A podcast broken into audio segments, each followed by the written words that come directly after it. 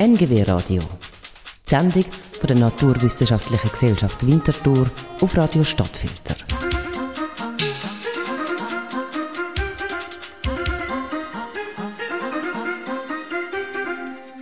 Ernährungssicherheit.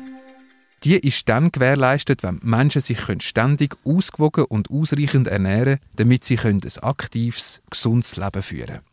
So hat es einmal die Ernährungs- und Landwirtschaftsorganisation der UNO festgelegt. Und die hat ziemlich etwas zu diskutieren, weil die Weltbevölkerung weiterhin wächst. Und damit auch der Hunger. Bis zu 820 Millionen Leute sagen es weltweit, die Hunger leiden Im September 2021 ist in New York das thematisiert worden, am Welternährungsgipfel der UNO. Bei der Scientific Group vom Generalsekretär, der UNFSS, mit dabei ist der Agrarwissenschaftler Urs Nickli. Im heutigen NGW-Radio gibt er Einblick in das Problem der globalen Ernährungssicherheit und diskutiert mögliche Lösungen. Die Frage, wie man globale Ernährungssicherheit gewährleisten kann, ist sehr komplex. Einfach nur mehr Ackerland bewirtschaften, so klappt es nicht, wie der Urs Nickli sagt. Wenn man die Entwicklung von 1900 bis 2020 anschaut, bezüglich menschlicher Population von 1,5 Milliarden Köpfen im Jahr 1900 bis äh, über sieben Milliarden heute, dann sieht man äh, eine unglaubliche Steigerung. Aber diese Menschen wurden auf einer fast gleichbleibenden Ackerfläche ernährt. Das zeigt die Sonnenseite der Intensivierung. Wir reden von Intensivierung immer als ein Problem. Aber stellen Sie sich vor, die Ackerfläche global hätte sich gleich entwickelt wie die menschliche Population. Das wäre unmöglich gewesen. Aber auch die gesamte landwirtschaftliche Nutzfläche hat sich gerade seit 1980 eher stabilisiert und hat nicht weiter zugenommen. Bis 2050 haben wir bei der jetzigen Entwicklung der Landwirtschaft und der Ernährung und der Bevölkerungsanzahl einen Food Gap bezüglich Kalorien von 56 Prozent. Wenn alles so weiterginge, was ja eigentlich unwahrscheinlich ist. Und den müssen wir decken. Und diesen Mehrbedarf an Lebensmitteln würde bedeuten, dass wir etwa rund 400 Millionen Hektar weltweit gesehen mehr Grasland bräuchten, wo Vieh drauf weidet. Das sieht man zum Beispiel in Brasilien, wo Regenwälder ja abgeholzt werden und anschließend Viehweiden entstehen darauf. Und man bräuchte etwa rund 200 Millionen Hektar mehr Ackerland. Eine solche Entwicklung ist in keinem Fall wünschenswert. Das würde bedeuten, dass sehr viel CO2, sehr viel Methan freigesetzt würde. Und es würde auch bedeuten, dass wichtige Hotspots der Biodiversität verloren gingen. Also eigentlich ein Szenario, das so nicht wünschenswert ist. Und das ist das Dilemma. Wir müssen eigentlich in Europa eher extensivieren, weil unsere Landwirtschaft verursacht enorme Nebenwirkungen auf die Umwelt, aber wir können eine Extensivierung gar nicht angehen, weil das würde bedeuten, dass noch mehr Land in noch mehr ursprüngliche Ökosysteme wie Regenwälder eben in landwirtschaftliches Land umgewandelt werden muss ein No-Go. Und das war auch eine ganz wichtige Empfehlung der Scientific Group des UNFSS, äh, dass diese Landnutzungsänderungen müssen sofort stoppen. Wir können nicht mehr mehr natürliche Ökosysteme umwandeln in landwirtschaftlich produktive Flächen und wir können auch nicht, wie das auch passiert, extensive Savannenlandschaften, wo eine sehr extensive Weidewirtschaft betrieben wird, äh, in Lateinamerika zum Beispiel, in, in Ackerflächen für Sojaanbau umwandeln. Das sind eigentlich alles No-Gos. Ein sehr bekanntes Beispiel in der Literatur ist äh, die Cuvette Centrale. Das ist ein sehr großes, ein riesengroßes Hochmoor in der Demokratischen Republik des Kongo. Das hat die Größe von 40 Prozent der Fläche von Deutschland. Und es ist auch heute noch weitgehend nicht erforscht, weil sehr wenig Menschen dort leben. Und man hat ausgerechnet, dass wenn man das zu einer Kornkammer Afrikas ausbauen würde, was die Regierung wollte, dann würde das so viel CO2-Äquivalente freisetzen, wie die USA in den letzten 20 Jahren ausgestoßen hat. Also wir würden um Jahrzehnte zurückfallen in unseren Bemühungen um, um äh, die Stabilisierung der globalen Erwärmung. Rein aus Sicht der Regierung wäre das natürlich clever gewesen. Das wäre tatsächlich ein Gebiet geworden, wo man halb Afrika mit Getreide hätte versorgen können. Und äh, dass die Regierung darauf verzichtet hat, da hatte die Wissenschaft, aber da hatten auch europäische äh, Forschungsprojekte, die sich dem angenommen haben und NGOs und Regierungen hatten einen großen Einfluss, dass das eben nicht passierte. In der Schweiz haben wir das natürlich gemacht alle fruchtbaren Erden, die wir haben, wie zum Beispiel das Berner Seeland, auch heute noch die Gemüsekammer der Schweiz, das waren mal Feuchtgebiete. Das zeigt eigentlich auch die Dramatik, die wir haben. Wir können nicht einfach mehr Ackerland schaffen. Und die Landwirtschaft ist ein wichtiger Faktor, dass gewisse Indikatoren für die planetarischen Grenzen, dass die in einem Zustand eines großen Risikos sich befinden. Das betrifft vor allem die Stickstoff- und Phosphorfrachten, die wir haben. Das ist klar, kommt aus der Landwirtschaft. Es ist auch der Verlust der genetischen Vielfalt. Auch das hat sehr stark mit der Landwirtschaft zu tun. Es geht um Landnutzungsänderungen und es geht um den Klimawandel. Überall ist die Landwirtschaft respektive unsere Ernährung.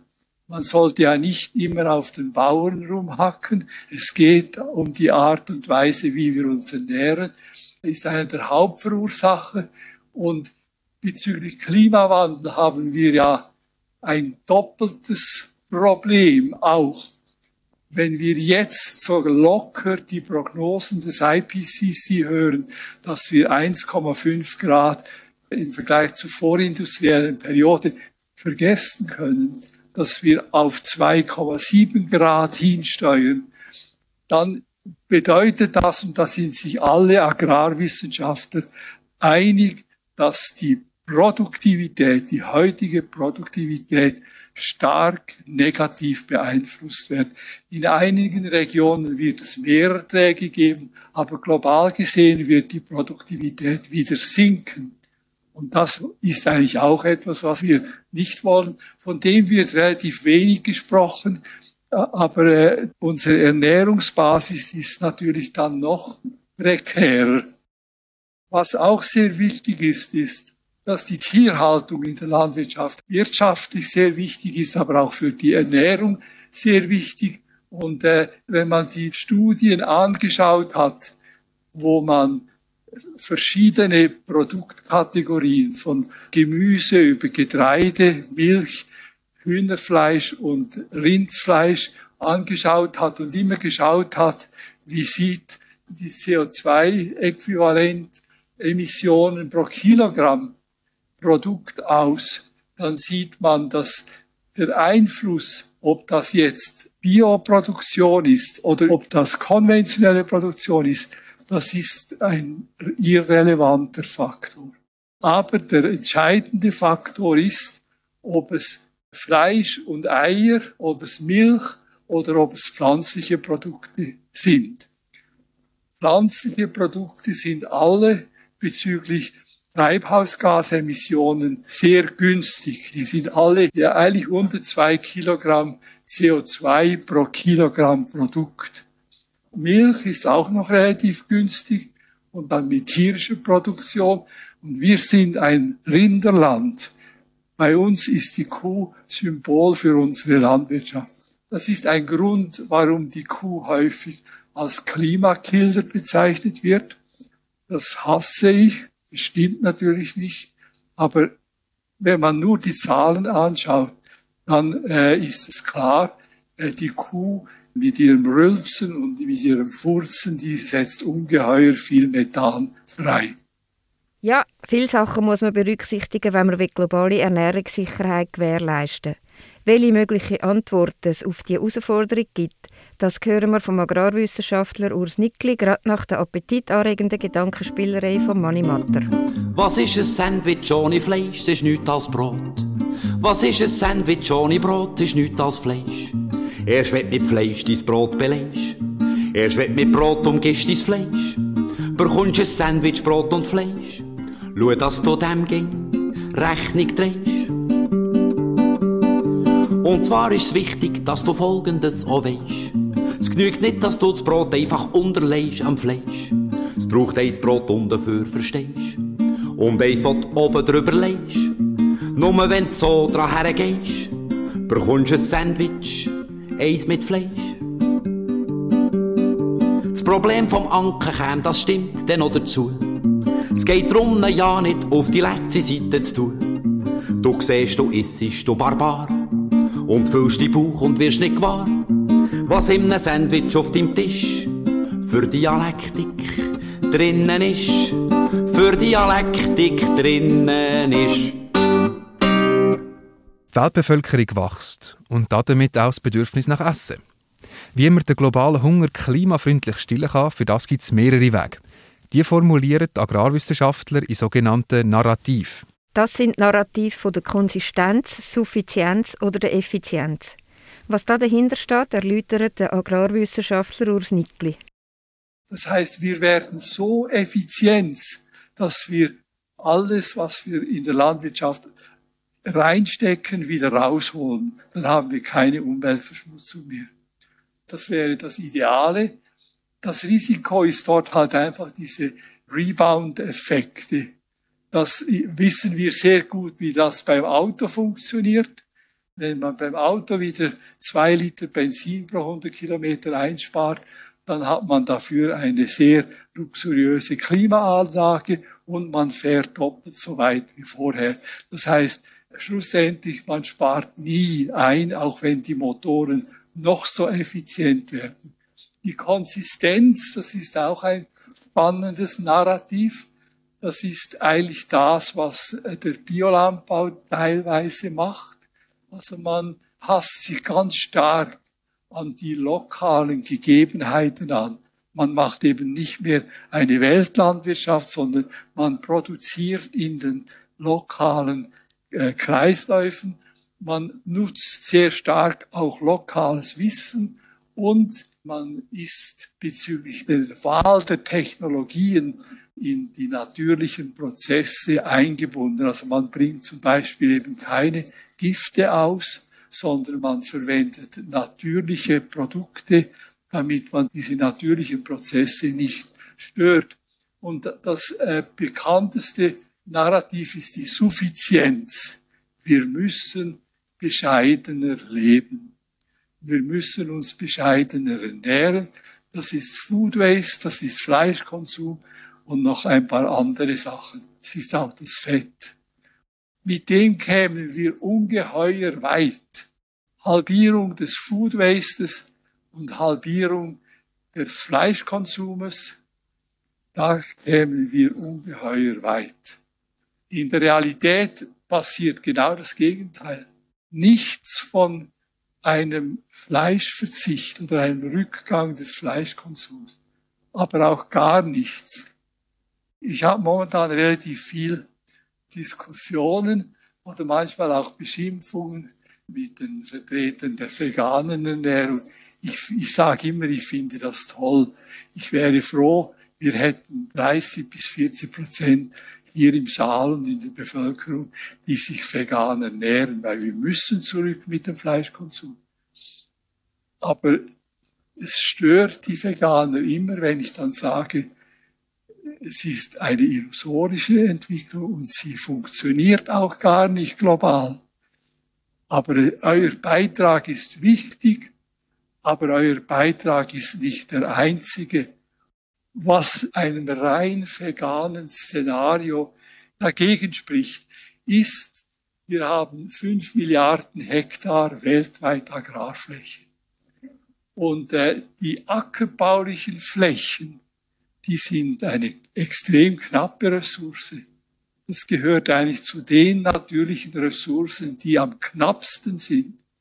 Wir haben 68 Prozent Grasland, meist obligates Grasland, das nicht gepflügt werden kann oder nicht gepflügt werden sollte.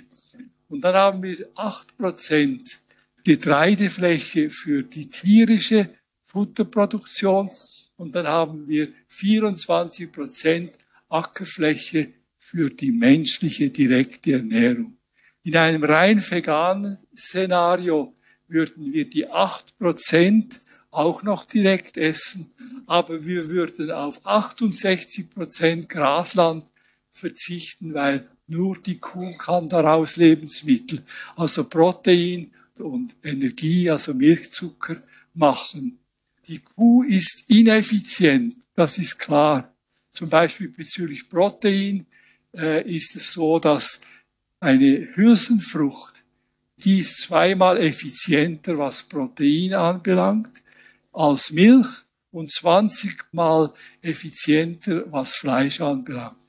Also es ist eine ineffiziente Produktion, aber es ist eine so riesige Fläche, dass dieser Beitrag halt eben doch in Modellrechnungen, wenn man die Ernährungssicherheit garantieren will, eben doch substanziell ist. Wir können das nicht auf den anderen 24 plus 8, 32 Prozent, können wir nicht die gleiche Menge Protein produzieren wie auf 100 Prozent.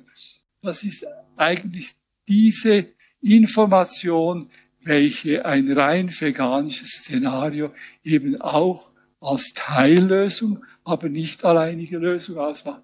Es ist einfach nicht denkbar. Wir müssten noch warten, bis die menschliche Population 10 Milliarden erreicht hat und dann hoffentlich jetzt im Zuge auch der Industrialisierung der afrikanischen Gesellschaften wird der Wohlstand so zunehmen, dass dann automatisch wie in Europa die Fertilität, die Anzahl Kinder wieder abnehmen wird. Der Agrarwissenschaftler Urs Nickli über die vegane Ernährung. Ein Puzzleteil, um die globale Ernährungssicherheit zu gewährleisten. Es gibt auch noch andere mögliche Beiträge, beispielsweise Insektenessen. Es gibt ganz leidenschaftliche Vertreter, dass man direkt eben Insekten isst. Und es gibt auch einige, die in der Schweiz mittlerweile lebensmittelrechtlich zugelassen sind. Ist eine interessante Variante. Aber die Grillen haben natürlich auch den Nachteil, dass sie Tiere sind. Und wenn wir den äh, Kühen eine Seele zugestehen, dann müssen wir auch den Grillen eine zugestehen. Und das, der zweite Nachteil ist, am besten wachsen sie, wenn sie mit Getreide gefüttert werden. Und dann füttert man doch halt lieber vielleicht ein Schwein damit. Ich selber stehe etwas auf Mikro- und Makroalgen. Die Vielfalt an Algen ist gigantisch. Es gibt Schätzungen, man könnte mit einer Algenproduktion auf der Fläche von Portugal ins Meer rausgedacht die ganze Menschheit ernähren. Also das zeigt etwa das Potenzial, das die Algen haben. Man könnte Algen züchterisch bearbeiten, man könnte selektionieren, man könnte die besten Qualitäten für die Verarbeitung rausholen. Das wäre für eine echte Alternative.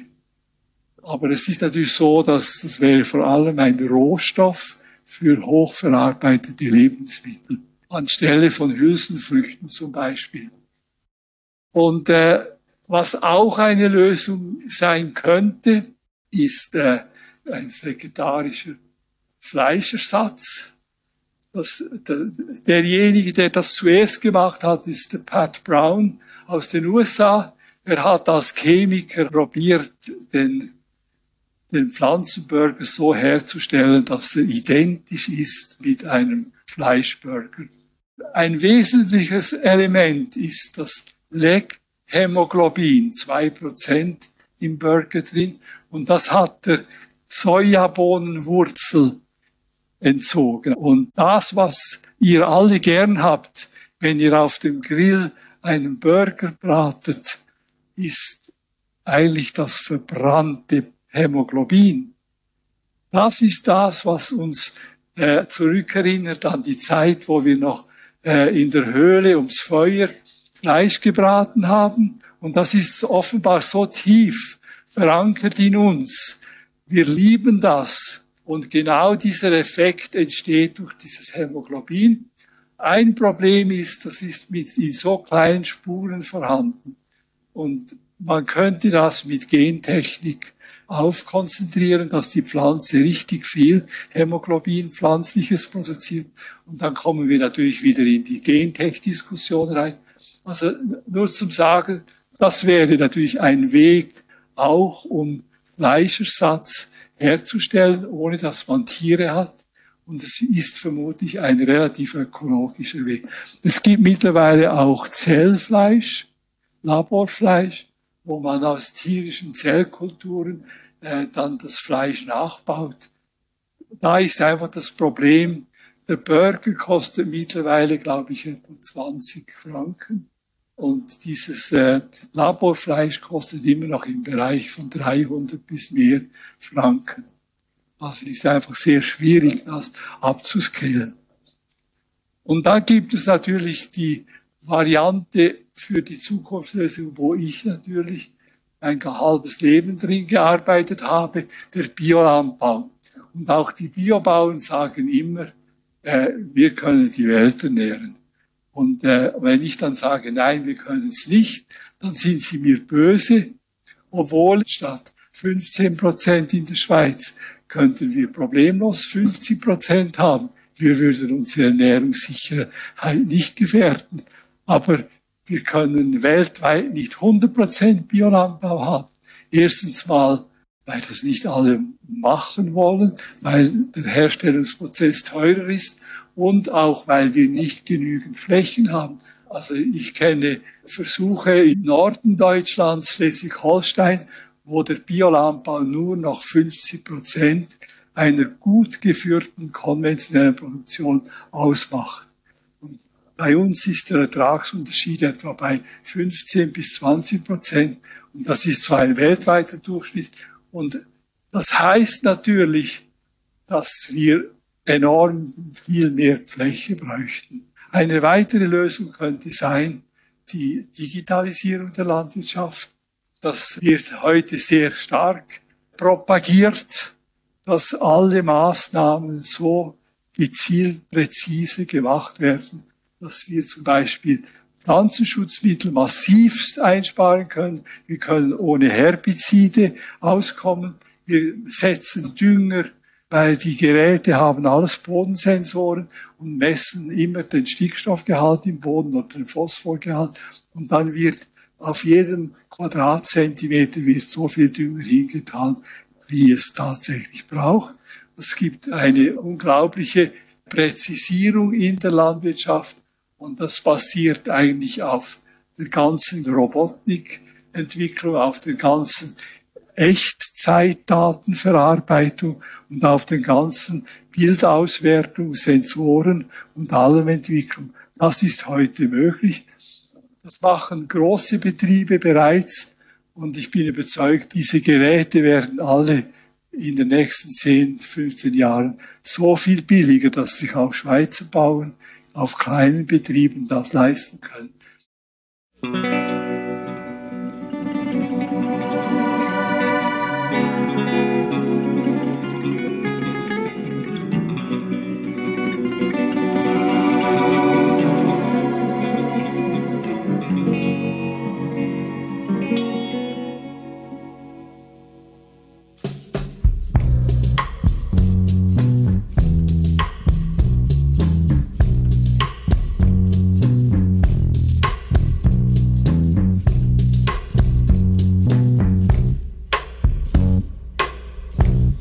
Siempre que te pregunto que cuándo, cómo y dónde, tú siempre me respondes. Quizás, quizás, quizás, y así pasan los días y yo desesperando y tú, tú contestando.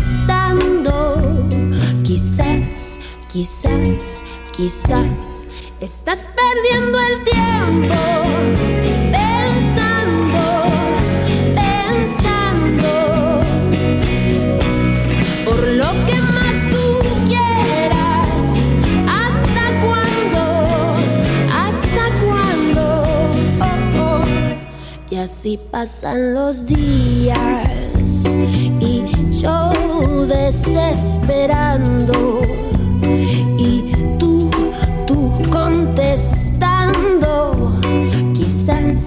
Quizás, quizás,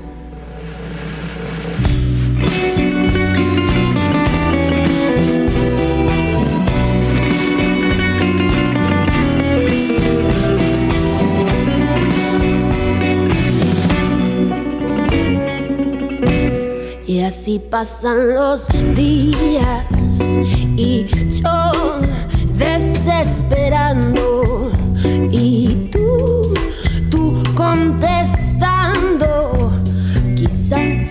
Quizás, quizás, estás perdiendo el tiempo.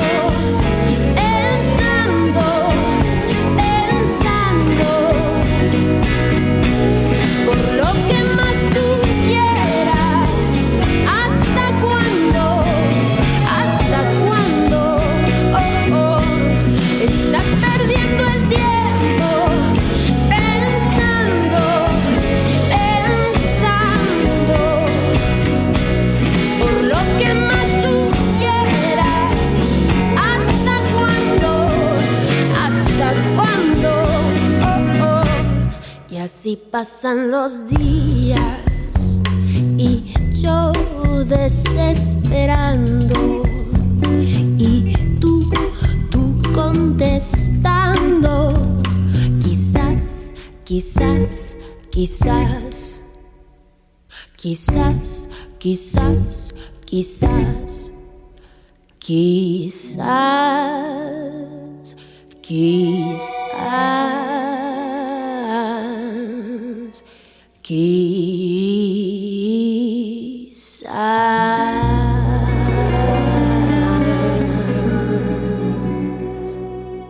Landwirtschaft effizienter und nachhaltiger gestalten, damit man mehr Leute ernähren kann, das ist die Herausforderung, wenn es um Ernährungssicherheit geht. Weniger Pestizide, neue Züchtungen, weniger Fleisch, das sind nur ein paar von vielen Möglichkeiten, die zu der Lösung des Problems beitragen können. Bei allen Optionen ist für den Agrarwissenschaftler Urs Nickli aber vor allem eins klar. Wir brauchen auf jeden Fall eine Kombination der besten Lösungen. Es gibt keine einfachen Lösungen, die überall für alles funktionieren. Man schätzt, dass wir Schweine- und Hühnerbestände äh, um 60 bis 80 Prozent verkleinern müssen. Und das wird in der Landwirtschaft nicht diskutiert, weil das ist ein Tabu, weil das geht ans Substanzielle bei den Landwirten. Die einzige berühmte Kommission, die das hat gewagt auszudrucken, ist die Zukunftskommission Landwirtschaft, die die Frau Merkel eingesetzt hat.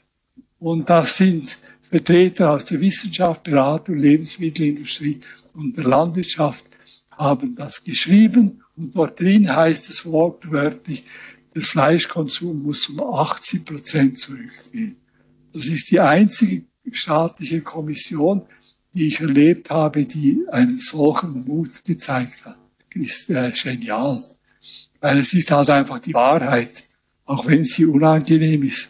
Also wir brauchen einen höheren Anteil von pflanzlichen Proteinen Erbsen, Bohnen, Sojabohnen, Linsen, Lupinen, Kichererbsen und andere Hülsenfrüchte. Und wenn Sie mal nur auf dem Internet schauen, die Vielfalt der Bohnen, ist ja gigantisch. Der Mensch hat in 10.000 Jahren, weil er immer Protein brauchte, züchterisch selektiv eine ungeheure Vielfalt produziert. Die kennen wir alle nicht mehr, weil wir haben das irgendwann mal durch ein Steak ersetzt. Jetzt müssen wir halt wieder zurückgehen und diese Vielfalt kochen und schmecken. Also das ist eine der Zukunft. Bei den Bauern diskutiert man das nicht. Bei den Bauern tut man so, wie wenn sich nichts ändern würde. Eine weitere, und da bin ich 100% überzeugt, Wiederkäuer auf Grasland wird es immer geben. Wir können nicht darauf verzichten.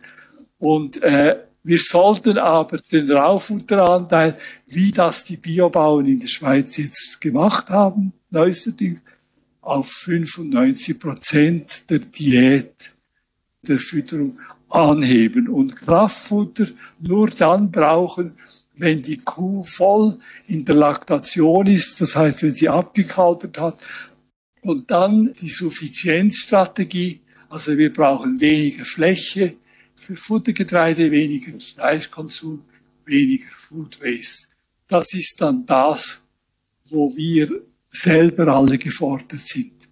Und dieses Suffizienzszenario ist in verschiedenen Publikationen des FIBEL, aber auch von berühmten Biodiversitätsforschern als einzig realistisches berechnet und modelliert worden, das uns aus der Krise führt. Und äh, wir sehen auch, dass das Grasland weltweit hat wirklich noch ein großes agronomisches äh, Potenzial, solche Flächen wieder in fruchtbares Weideland zu überführen. Und vor allem haben wir dank der Kuh auch die Möglichkeit, eine sehr unterschiedlich intensive Stufe zu fahren. Das geht ja auf alte Titel äh, zurück bei Agroscope, der, der, der abgestufte Wiesenbau. Das heißt, äh, auf flachen Standorten, auf guten Standorten eher intensiv Gras, dass die Kuh gut Protein hat und auf extensiveren Standorten mit der Bewirtschaftung runterzufahren, so dass Biodiversität besteht. Und Grünland ist ein Hotspot der Biodiversität. Aber wir werden auch in einem Szenario, wo wir mehr Ackerbau haben, sehr viel mehr Nebenprodukte des Ackerbaus haben. Das sind alles ideale Kraftfutter, wo wir noch Schweine etwas haben können oder Hühner oder auch Kühe auffüttern können und wir hätten eigentlich eine gigantische Menge von Abfall. Und wenn wir schon nicht diszipliniert genug sind, weniger einzukaufen und weniger fortzuschmeißen, dann muss halt dieser Abfall wieder trotz Mad Cow Disease in die Kreisläufe hineinkommen. Wir können das technologisch. Und äh, als Zukunftsstrategie wir müssen etwas unverkrampft mit Innovation umgehen. Die einen finden Gentechnik geil als Innovation und die anderen finden soziale Innovationen gut. Aber Innovation ist sehr komplex und Landwirtschaft war immer eine technologische Innovation. Der erste Ast, der in den Boden von einer Kuh gezogen wurde, das war Hightech damals. Und wir dürfen uns der technologischen Innovation nicht schämen, aber wir dürfen auch alle anderen Innovationen nicht vernachlässigen. Und das ist das Problem, das wir haben im Dialog miteinander, in der gesellschaftlichen Dialog, dass die einen reden nur von, von der einen Art Innovation, die anderen nur von der anderen. Wir brauchen alle Innovationen. Und zum Beispiel zu den technologischen Innovationen gehört das Genom editieren in der Zucht. Das ist eine Technologie, die mittlerweile so weit entwickelt ist, dass sie äh, aus meiner Sicht, meiner Kenntnis der Wissenschaft relativ risikoarm ist und wir setzen sie ja in der, in der Medizin mittlerweile fast unbeschränkt ein. Es gibt keine Medikamente mehr, die mit dieser Technologie nicht entwickelt wurden. Aber es wird auch Digitalisierung, Nanotech kommen, aber es wird auch biologische Innovationen brauchen, biologische Pflanzenschutzmittel und für die Glashausproduktion und, oder für die städtische äh, Landwirtschaft äh, in Hallen gibt es mittlerweile Pflanzenleuchten, die so energiearm sind und eine so hohe Qualität geben, dass auch diese Technologie in den Städten zum Beispiel sich durchsetzen wird. Also wenn ich eine Prognose wagen kann, das äh, 19. 20. Jahrhundert war das Jahrhundert des Bergbaus, der Erdölförderung, der Chemie in der Landwirtschaft. Bergbau ist Phosphor, Kali, Erdölförderung ist Stickstoff und Chemie sind die Pestizide. Das hat die ungeheure Produktivität gegeben. Und dann hat es anfangs des 20. Jahrhunderts zögerlich hat sich der Biolandbau entwickelt. Das war eine biologische Revolution. Man hat diese Stoffe probiert zu ersetzen durch Förderung natürlicher Prozesse.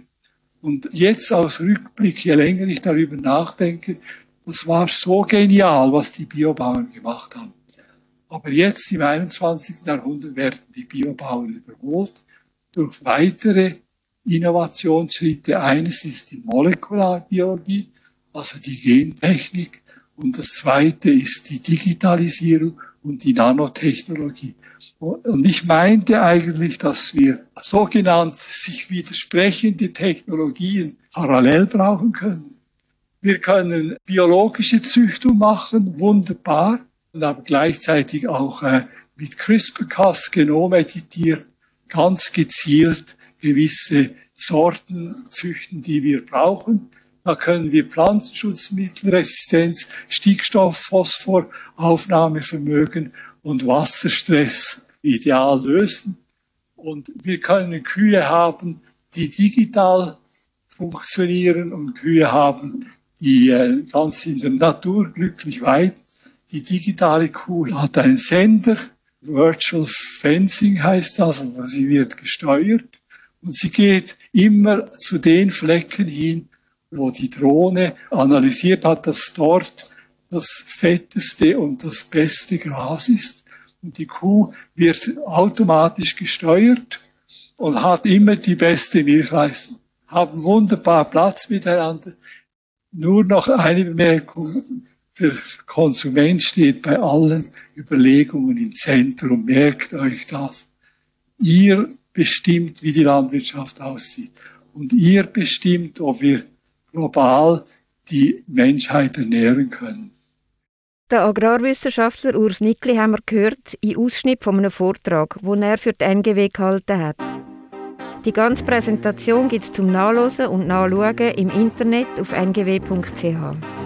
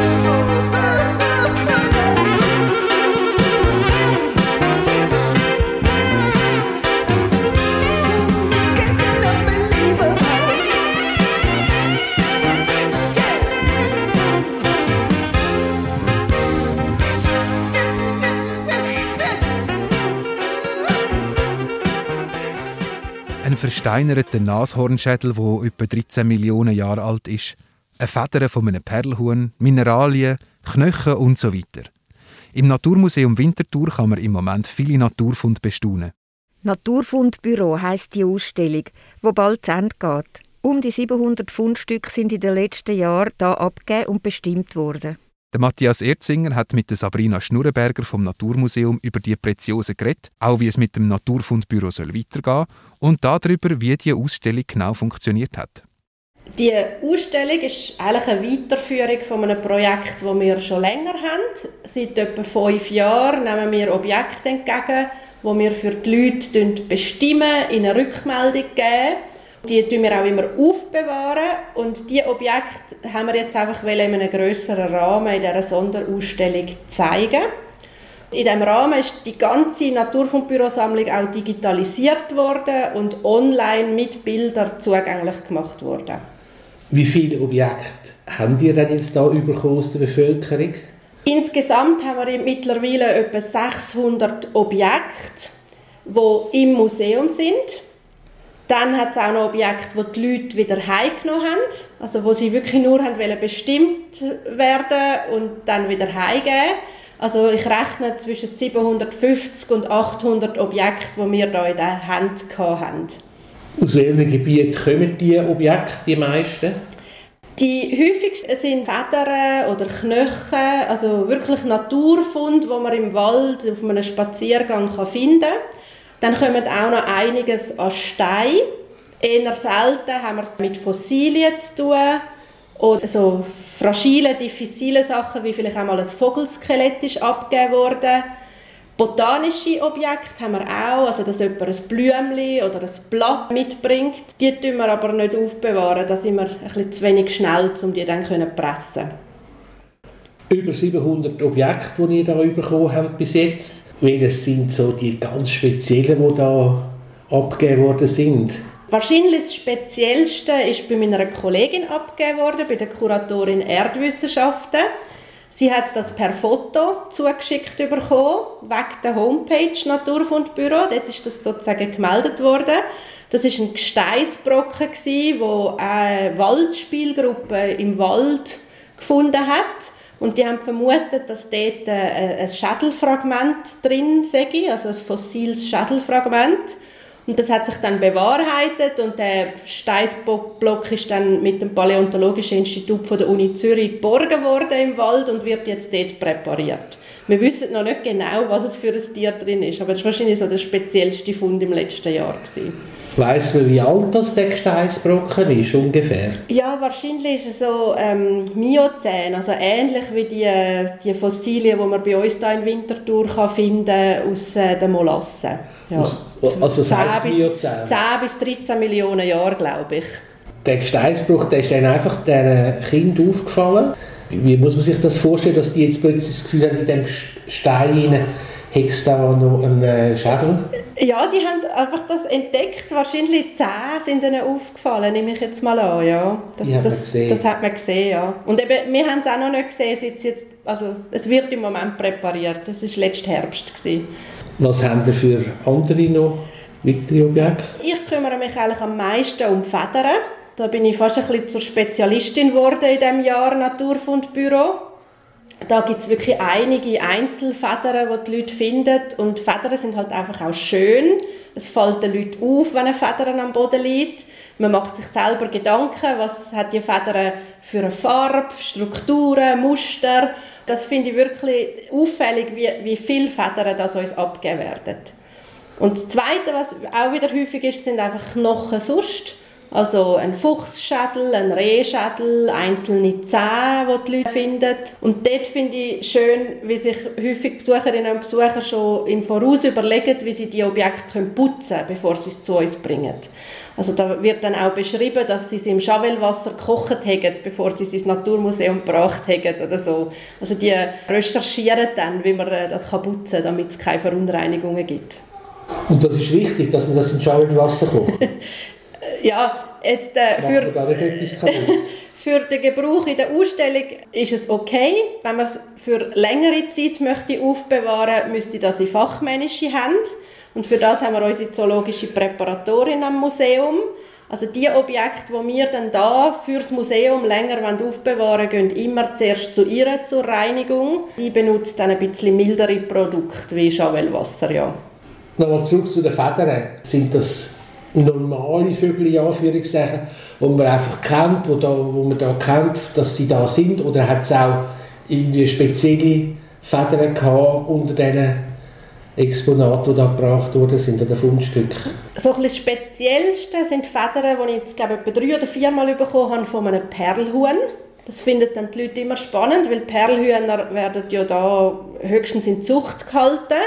Da kann ich dann aber immer rückmelden, dass es eben im Bastelbedarf meistens Federn von den Perlhühner sind, die benutzt werden. Also das sind Federn, die wahrscheinlich im Wald während einer Kindergeburtstagsparty oder einer Pfadi-Übung verloren gegangen sind, die nicht aus der Natur stammen, sondern aus dem Bastelladen. Das gibt aber meistens dann so ein einen Mailwechsel, weil die Leute dann fragen, was, ein Perlhuhn, wo kommt denn ein Perlhuhn her im Wald? Aber das kann ich meistens aufklären. Dann tun die Federn auch häufig zu Diskussionen anregen, weil viele Leute sich auch äh, als Laien sehr gut in der Ornithologie auskennen. Das heißt, viele Leute, die uns Federn abgeben, haben schon Vermutung, von wo die Federn herkommen können.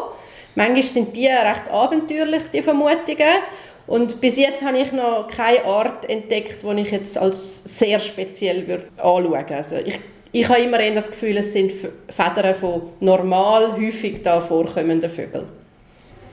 Bringt das dann auch im Museum einen Nutzen, wenn ihr so Fundstück überkommt? Oder, oder außer dass ihr dann einfach eure Sammlung noch vergrößert? Was ist der Nutzen für das Museum? Ich finde äh, den, den Kontakt zu den Besucherinnen und Besuchern sehr schön und in dem Sinn nützlich. Also wir hoffen, dass wir durch das auch so eben fachmännische Unterstützung irgendwie hätten, wenn vielleicht mal ein äh, freiwilliges Projekt wird anstehen. Dann die einzelnen Objekte können wir natürlich weiterverwenden in der Museumspädagogik. In einem Monat ist die Ausstellung fertig. Da sind die drei Museumspädagoginnen gerade jetzt schon dran, mit der Präparatorin zu planen, welche Objekte werden dann in die Workshops eingebaut, wie müssen wir die verpacken, dass sie dann zugänglich bleiben. Das wird sicher passieren. Es wird wahrscheinlich einen äh, Insektenkoffer geben, dass wir also die schön präparierten Insekten irgendwie können weiterverwenden für die Schülerinnen und Schüler während der Workshops, dass sie die anschauen können. Eventuell wird es auch eine Ausleihsammlung geben, dass man vielleicht die Fundstücke mit in die Schule nehmen als Lehrperson. Das wird kommen im Verlauf dieses Jahres. Jahr. Die Ausstellung geht jetzt noch rund einen Monat. Wie geht es nachher weiter mit dem Naturfundbüro? Das wird zurückgehen in die frühere Version. Wir werden weiterhin Objekte zur Bestimmung annehmen wir werden weiterhin auch eine Auswahl von diesen Objekten in einem kleineren Raum hinter der Kasse vom Naturmuseum zeigen können. Das ist dann aber nur noch etwa im Rahmen von 200, 300 Objekten. Es wird ein bisschen aufgeräumt werden. Objekte, die kaputt gegangen sind während, der während dem Jahr Ausstellung oder Objekte, wo wir sicher sind, werden nicht lange überdauern. Die müssen wir jetzt dann entsorgen. Aber äh, sonst wird das Angebot weiter bestehen bleiben und der große Vorteil jetzt ist, dass das ganze Angebot digital wird bleiben. Also die Homepage naturfundbüro.ch wird es weiterhin geben. Man kann uns weiterhin auch so kontaktieren und per Foto etwas nachfragen. Also das wird immer noch so sein. Sabrina Schnurrenberger vom Naturmuseum Winterthur im Gespräch mit Matthias Erzinger. Die Ausstellung Naturfundbüro kann man noch anschauen bis am 27. Februar. Alle Informationen dazu gibt es online auf stadt.winterthur.ch-naturmuseum. Auf dieser Seite kann man übrigens auch die Fundstücke gerade direkt anschauen. Sie sind fast alle digitalisiert worden. stadt.winterthur.ch-naturmuseum. Und zu Ehren von dem 13 Millionen Jahre alten Nashorn, wo in der Dös gefunden worden ist, lassen wir doch jetzt das Nashornlied. Von mir gehört, das hast du schon. Vielleicht weißt ja, wo ich wohn. Ich bin grau und ziemlich dick, lauf nach vorn und nicht zurück. Ich bin ein Nashorn und hab mein Horn vorn. Doch lauf ich los, dann laufen alle lieber weg. Ich bin ein Nashorn und hab mein Horn vorn. Wer mich nicht kennt, der kriegt schon mal einen großen Schreck. Ich hab zwei Ohren, die können sich drehen. Hast du das schon mal gesehen? Auch meine Beine, alle vier, sehen nicht so aus wie bei dir. Ich bin ein Nashorn und hab mein Horn vorn. Doch lauf ich los, dann laufen alle lieber weg. Ich bin ein Nashorn und hab mein Horn vorn. Wer mich nicht kennt, der kriegt schon mal einen großen Schreck. Damit sind wir am Ende angekommen vom heutigen NGW-Radio. Wir sagen Danke fürs Zuhören. Wir, das sind Regula Götsch Und der Tom von Arx.